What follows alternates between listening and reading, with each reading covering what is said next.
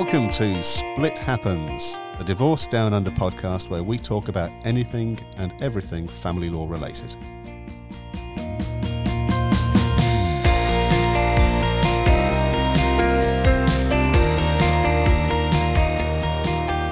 Welcome to Split Happens, the Divorce Down Under podcast with me, Alex, and my fellow lawyer, Liza. Liza, today there's a topic that you mentioned to me that we might have a bit of a chat about, which is buyer's remorse. So, what do you mean, and what's the context for a family lawyer when somebody's talking about buyer's remorse? Okay, so I'm not talking about picking the wrong partner because that's I think they're all probably going to be privy to that ex- experience. that, that's a given, isn't it? Doing what we're You doing. know, if you're in a family law dispute, then there's a ch- good chance that you've suffered some kind of buyer's remorse. But as far as what I'm talking about here is, say, for example, you've agreed to a, an order, whether it be a property order or a parenting order, and you then want to change your mind for whatever reason. You might have felt pressured. You might have felt like you weren't really with it. You or you just weren't happy with it, or it's the same thing. I know myself. You go and buy something, and you might have spent way too much money, and you think it's great at the time, and then you sleep, or you have a restless night's sleep that night, going, "Oh dear, I shouldn't have bought that. I really need to take that back." So that's the sort of feeling that people often have after they've agreed. And so this is in the context of you've worked through the issues with your ex and there's been some settlement agreed. It might be money or it might be the parenting arrangements, but you've slept on it and it's like that extravagant purchase. You think, oh, that was a mistake. Shouldn't have done that. So how do you unravel something that you've already agreed? It's not very easy. That's the short of it. Okay. Does it? I suppose it does depend as to what stage the agreement has reached. If it's been absolutely finalised and then cast as you know, court orders, that's going to be presumably the toughest type of thing to set It is. aside. So if you've got a final order that's been made by the court, or at least an order, a document that is signed and ready to be filed as a final order, you're going to be in a bit of trouble.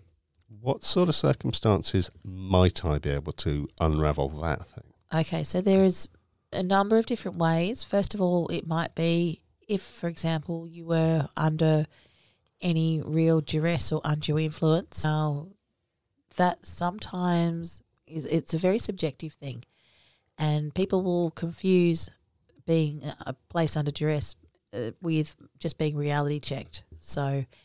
You might have your lawyer or a mediator during a mediation who goes through the document with you and says, "Okay, what if what if you didn't get this? And a court's most likely going to say that, you know, that you're going to have 50-50 times. What's the, what is the harm in having that sort of arrangement in place? And then you might at the time think, oh, okay, fine, I'll go with that. Yep, that makes sense. But then afterwards you might think that I felt like I was pressured at the time when I look Mm. back on it. But But I'm not too sure if that's going to be enough to get you over that hurdle because Just feeling regret and wishing you'd had something slightly different isn't really going to open up the legislative pathway to you anyway, because Family Law Act have, has got a couple of provisions depending upon whether you're married or whether you're de facto. But there has to be a miscarriage of justice, doesn't there? there does. And, And it's whether or not it's if somebody's been out and out fraudulent in getting you to agree to something, then that, that opens up that opportunity Yeah. for you clearly. But you're right. If your remorse, your buyer's remorse after the orders have been made is really to do with you really wanting to revisit those arrangements, that's not really in enough itself, is it? I find it much more difficult to have to revisit the parenting orders than it is the property orders. With property, you can maybe suggest that the documents that were provided weren't true or they weren't clear or something was not understood. There's hmm. when you've got valuations or a lack of valuations, Yeah, the, might the- say, "Hang on a minute, I I agreed to that fifth, that split on the basis that was worth X amount of dollars, but I've later found out that in that it was in fact worth a lot more." yeah. So that's the suppression of evidence rule, isn't it? So if somebody deliberately hides information that's really relevant to you making your mind up about that deal, Yep, that could can- be a big problem. yeah, you bring an application to set aside those court orders. I realise this is yet more money that somebody's going to throw at a court case. But if we're talking about significant differences of value and money, it may very well be worth your while. Yeah, that's and a lot of the time it is because we're talking about cases where they've said, "Oh no, I've only got X amount of dollars. I've only got three hundred thousand dollars to pay you, and you'll have to wait six, 12 months for that even." And so people say, okay, I'll settle on that. And it happens in commercial matters all the time. People in like civil litigation, you'll make a judgment call as to whether or not you might think, okay, I can pursue this person for this debt or this amount that I say is owing. And it may be that there's no, you might be wanting to sue a company and that company may have no assets Mm. or you may think that they have no assets. And so you're making that commercial decision at that time. You say, I'll take what I can get, even though technically I probably should be entitled to more, for the fear of there not being any money at the end of that, at no pot of gold at the end of that rainbow, and and then losing out everything. And that's what often happens in family law cases as well. So you'll have, particularly in a property dispute, you might have a party that's there's a power imbalance there, and one one party might say, "This is all I've got. This is all I can get," and you might know that, or you might have concerns that that they can in fact get more, and that they will be getting more money. In, in that case, I'd probably be saying just hold out and don't necessarily agree to to taking that to what we could settling in the true sense of the word, where someone says, "Oh, I just settled for this amount. I settled for less than what I was really wanting to get." So you need to be really careful when you go into those sorts of negotiations that you mm. are sure about the the true position of the other party and also the true position of the total value of your assets and liabilities. Because if there's a difference there, that agreement can be unravelled very quickly. So really, the be- the better path to take is one of prevention rather than cure, as in all Yeah. cases. So Yeah.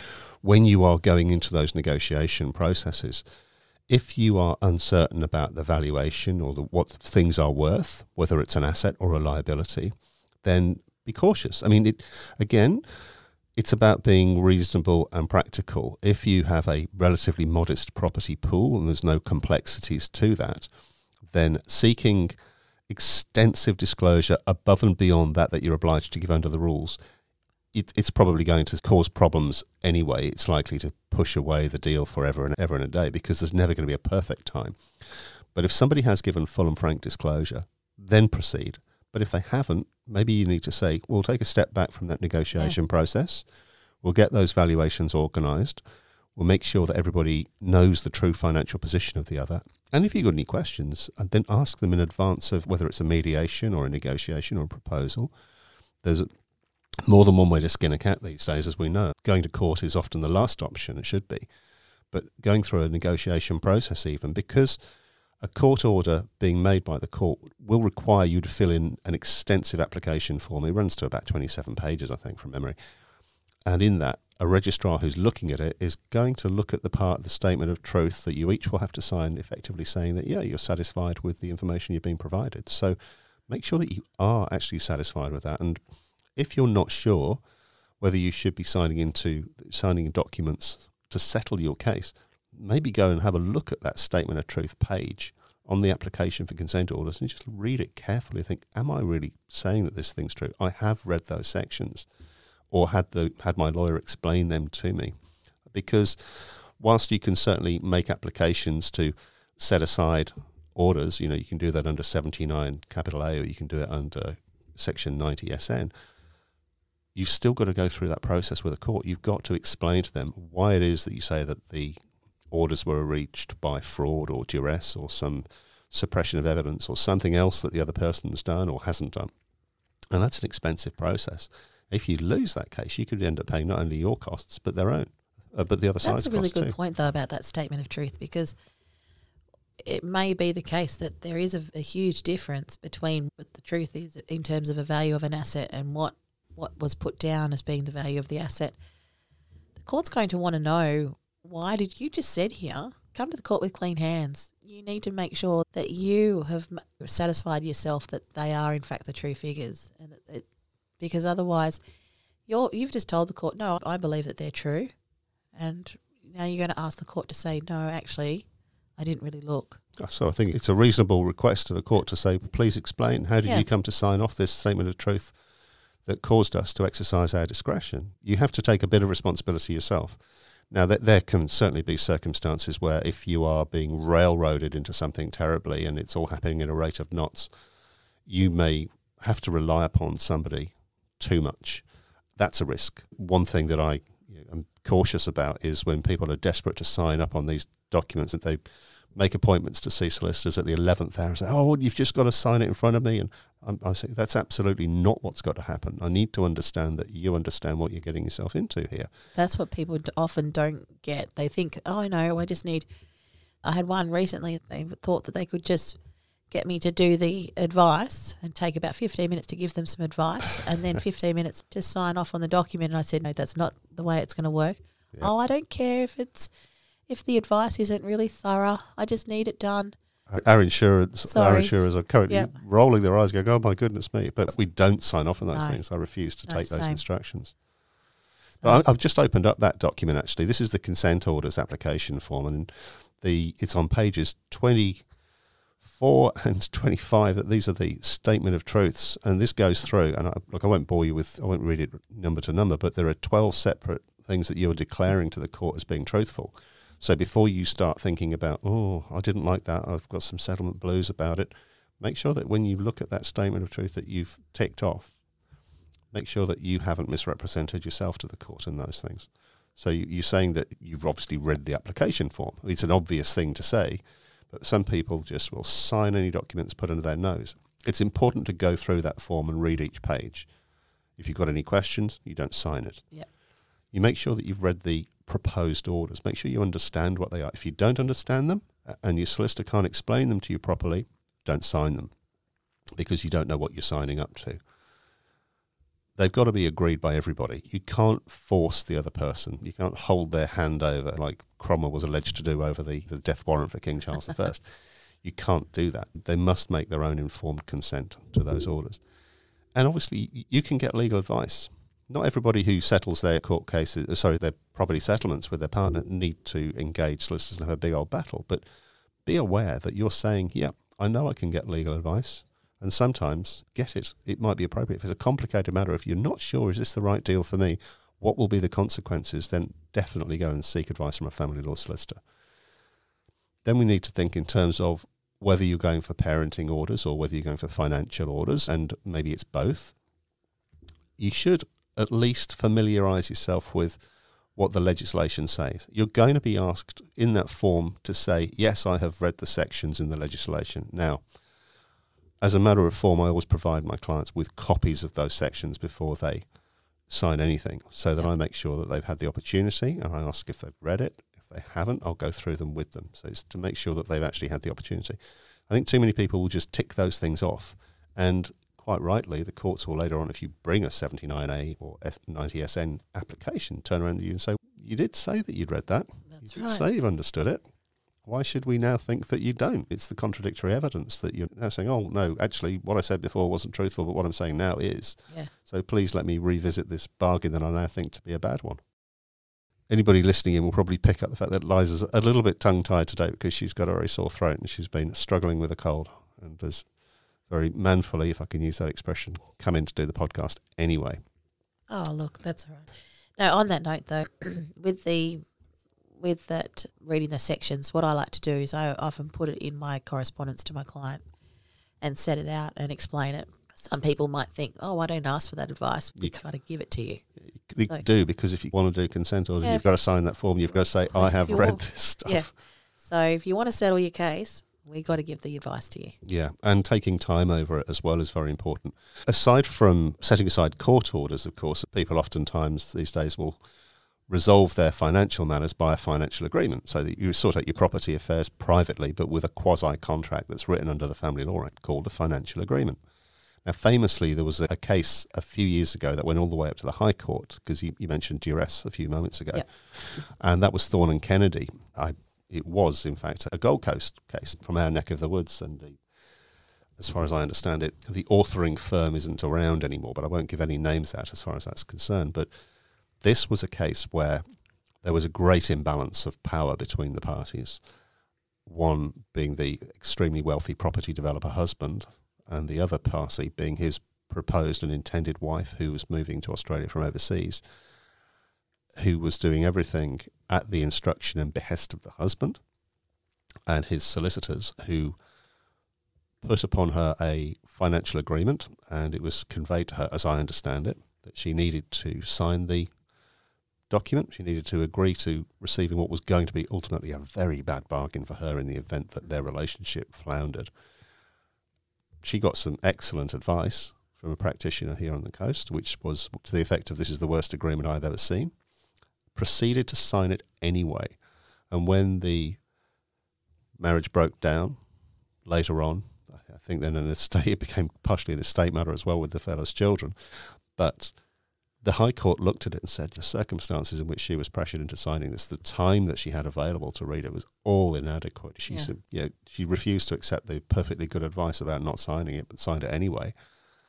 Still, the agreement was set aside, and we never know. We never quite know how the the final breakdown was done because that's not part of the court's reported decision. It's not the relevant part.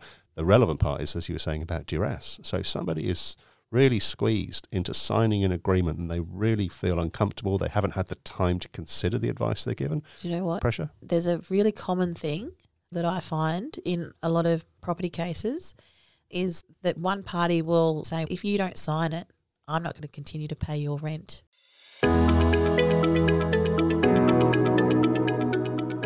Arbon Legal is proud to sponsor Split Happens. You will be in safe hands with Arbon Legal. For all your family law needs, call us on 07 5562 0444 or visit our website at arbonlegal.com.au.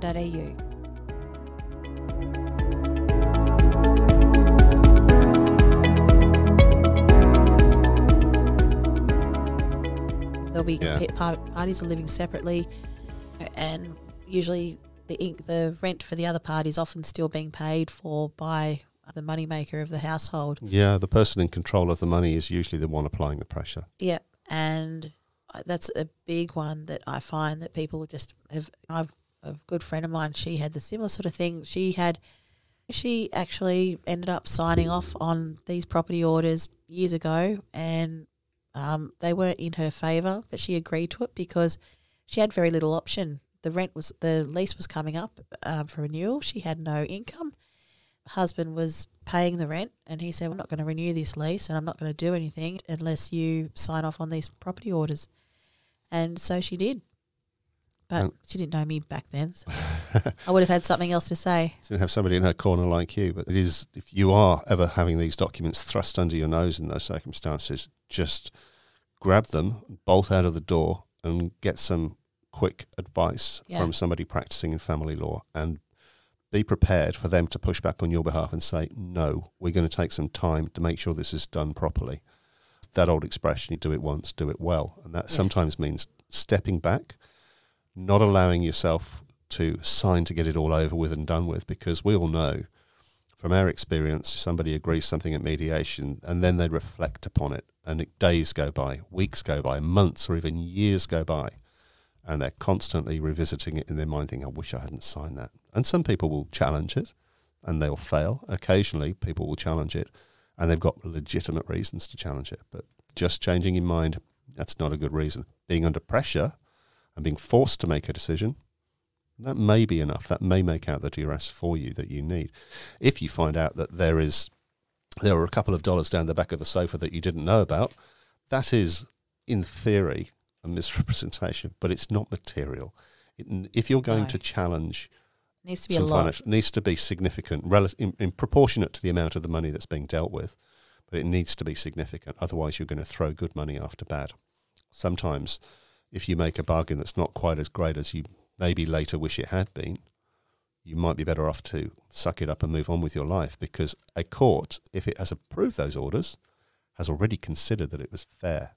It was within that range. That's right. So just rethinking it internally, maybe not the way to go. Look, and if you're really unsure, then of course go and get some good advice from a local family law practitioner near to you, or give us a call or drop us a note in the comments, and we'll help we'll point you in the right direction.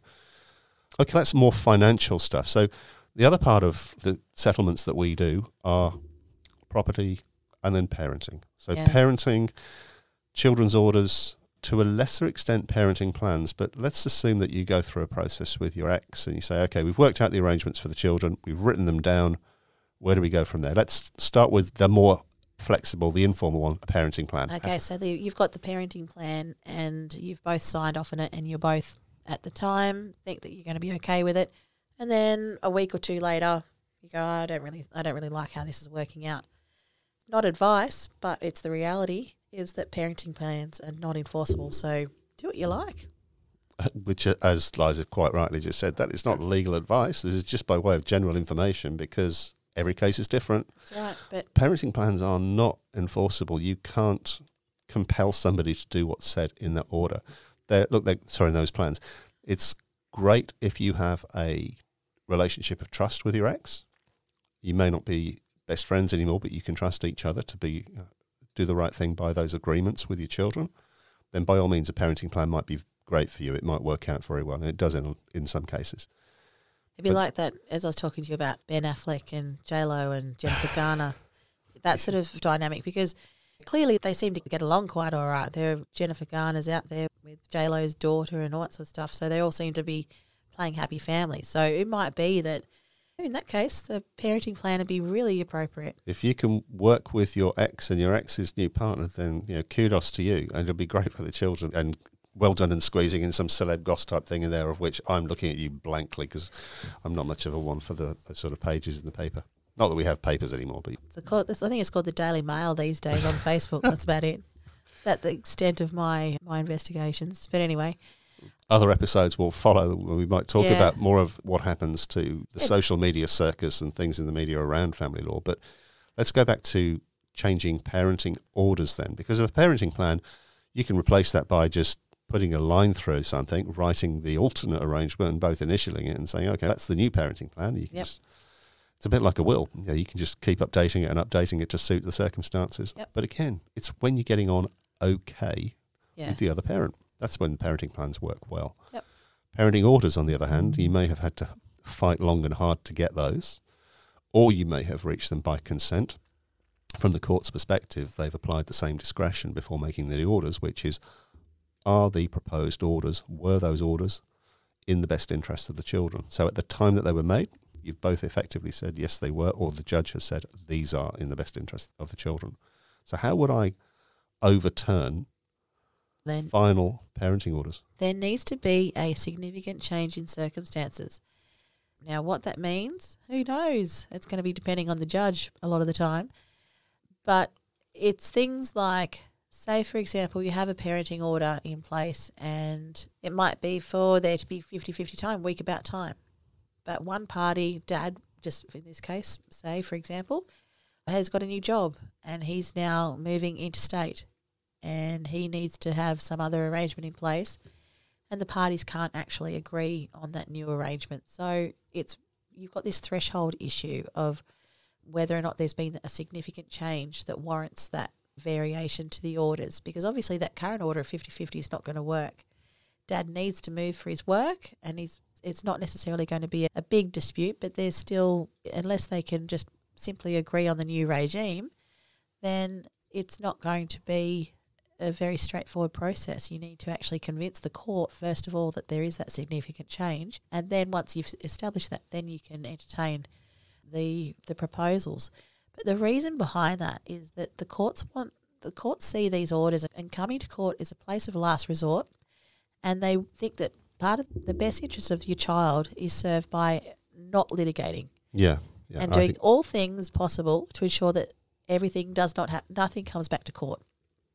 Where you know you've got a final order, the courts aren't really going to interfere with that, particularly when they've considered what the best interest, interests of the child were, and there needs to be some significant change to what what those fa- facts, matters, and circumstances were at the time com- compared to now. Little things like I don't know, little Johnny doesn't really like going, wants to play soccer on the weekends when he's meant to be. I don't think that's a significant change.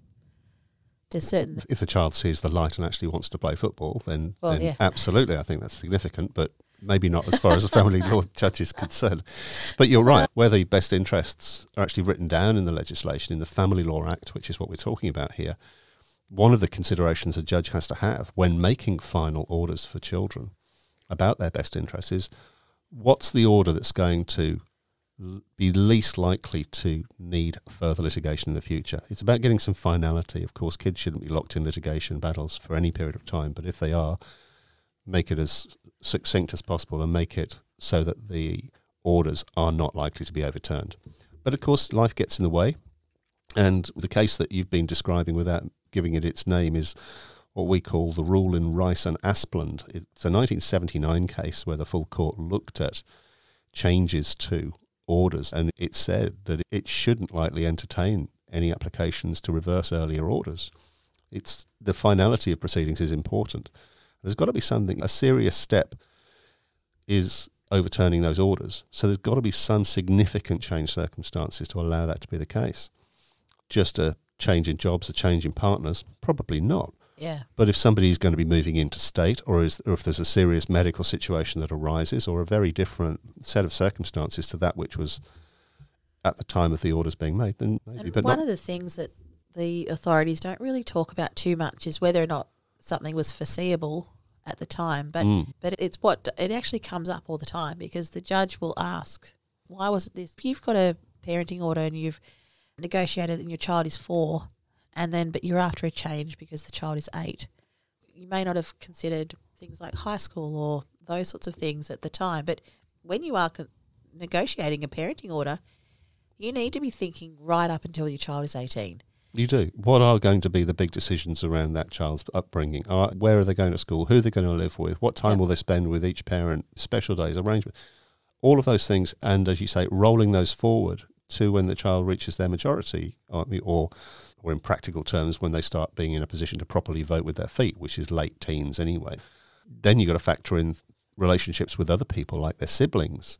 And you've got to think about the relationships with other grandparents and stuff. So putting it all together and trying to come up with that. But you do have a role as a parent trying to agree arrangements for your child with your ex.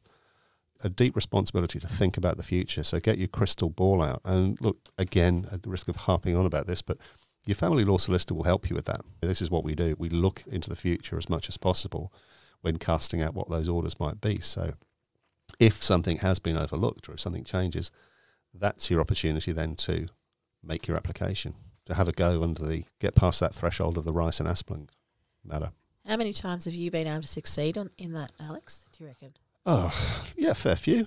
A fair few, yeah. Life changes. We live in a more peripatetic lifestyle than perhaps we used to. People are bouncing around a little bit more interstate. I suspect that's going to get more and more frequent.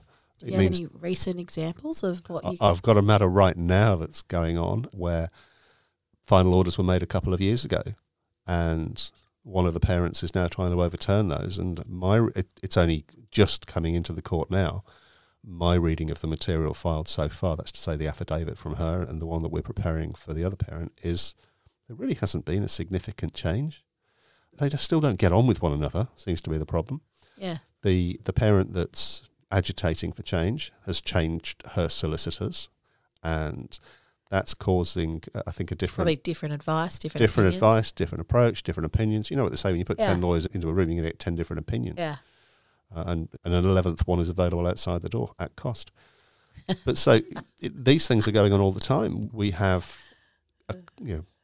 Constant vicissitudes of life as a parent, and if you drop in that factor of people moving into state, people disliking one another. You throw in domestic violence issues as well, and allegations, sometimes baseless, sometimes, my goodness me, yes, it's, you know, the world is full of litigation, which is why that rule's so important. yeah, Is to stop people from using trivial things to overturn what should be the arrangements locked in for your children.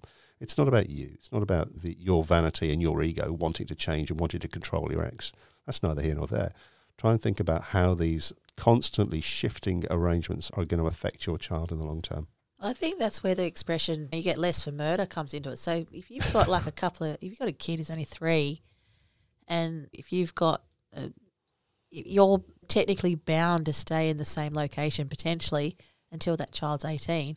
It's a very long time that you're under that control and of a direction of the other party of what they want to do as well, because both parties have the same rights. So it's hmm. yeah, you probably could if you. I'm not suggesting anyone kill anyone, but the point is that you can get less for murder. You'd be probably back able to move quicker, Um, get in and out None of jail. which is legal advice. I hasten no, to add. no, it's not legal advice or anything like that. But It's an observation it's more say. just about yeah. it's where people no wonder people go off the rails and go crazy about things because if I was breaking up with my husband and I've got a three year old and a six year old and if I knew that I would be stuck and in a spot. If I'm lucky, I've got family support. I could be someone who has no support, and I'm stuck in this place.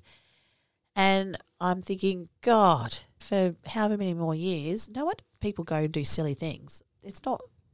It's I can understand where they're coming from sometimes. Anyway, Uh, I digress. I'm nodding, thinking, where is this going? But yeah, it, the, right. I guess the going back to what we were talking about as a general theme, if I just summarise that a little bit, which is if you've made final orders for your children, you've got those arrangements are in place, they've been approved by the court or they've been made by the court. You can change that in a couple of ways. You can agree with the other side. You can just say, look, hey, this isn't working anymore, is it? Let's amend this bit. And that might be fine. You could then formally apply to vary the orders, and the courts may well approve that if it's by consent. You may make an application, which might be resisted, which is what we deal with a lot. Yep. You could, if you're getting on, go back to the idea of the parenting plan and remember that if you have court orders, they can be made subject to a later parenting plan. So do be careful. Make sure you get legal advice from somebody before you sign a parenting plan if you've already got court orders, because you could be changing the world without realizing it Yeah, in your legal world, that is at least. But agreement is always the best option for you. If things have changed or you perceive they're going to change, then don't sit on your hands about it. Make an approach to the other side, explain what's happening. Say, hey, look, can we revisit these orders, these arrangements? Try and negotiate an outcome. It's always going to be better when you're communicating more effectively rather than just dropping it on somebody by way of an application. That doesn't help. It usually antagonizes people, it polarizes people. And at the end of the day, you have to co parent for those children, whether they're 18 or 28 or 38, they're always going to be your children and they will know how you behaved in their childhood to one another. Yep. So we're on to philosophy there. Look, Yep. that probably wraps up as far as we wanted to talk about with some of the changing your mind issues that we got in family law. If you've got any questions about changing orders or arrangements or agreements that you've entered into, please, we'd love to know. Just drop us a comment and we'll talk about those specific issues on another episode. Thanks very much for listening to Split Happens, the Divorce Down Under podcast. Thanks for listening to Split Happens, the Divorce Down Under podcast.